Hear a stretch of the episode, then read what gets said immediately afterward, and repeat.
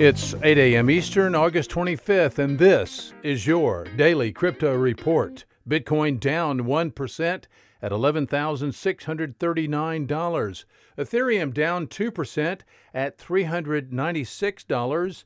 And XRP down 1% at 29 cents. These are your leaders by market cap. Top gainers in the last 24 hours Invest Digital up 67%, Nix up 39%, Hydro Protocol up 33%.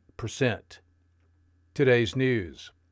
FTX Crypto Exchange acquired Blockfolio for $150 million and is set to create a quote new trading experience unquote.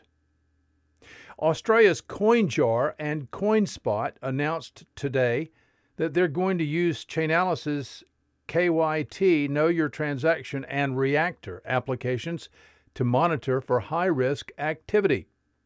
Chainalysis Chief Revenue Officer Jason Bonds said Australia was a quote key component unquote of Chainalysis' aim to improve global trust and compliance practices in the crypto market.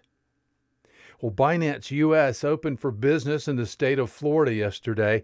Binance US acquired a Florida money transmitter license under the name, quote, BAM Trading Services, Inc., unquote. Binance US chief Catherine Coley, who grew up in Orlando, told website Coindesk.com that the license grants her exchange access to what is now its second largest potential market of 12 million eligible traders. Today's episode sponsored by the digital marketplace Ungrocery. If you've ever uh, cared about who your food comes from, Ungrocery is the place to shop. The food people are online at ungrocery.com. Visit us at dailycryptoreport.io for sources and for links. Find us on social media, add us to your Alexa flash briefing, and listen to us everywhere you podcast under Daily Crypto Report.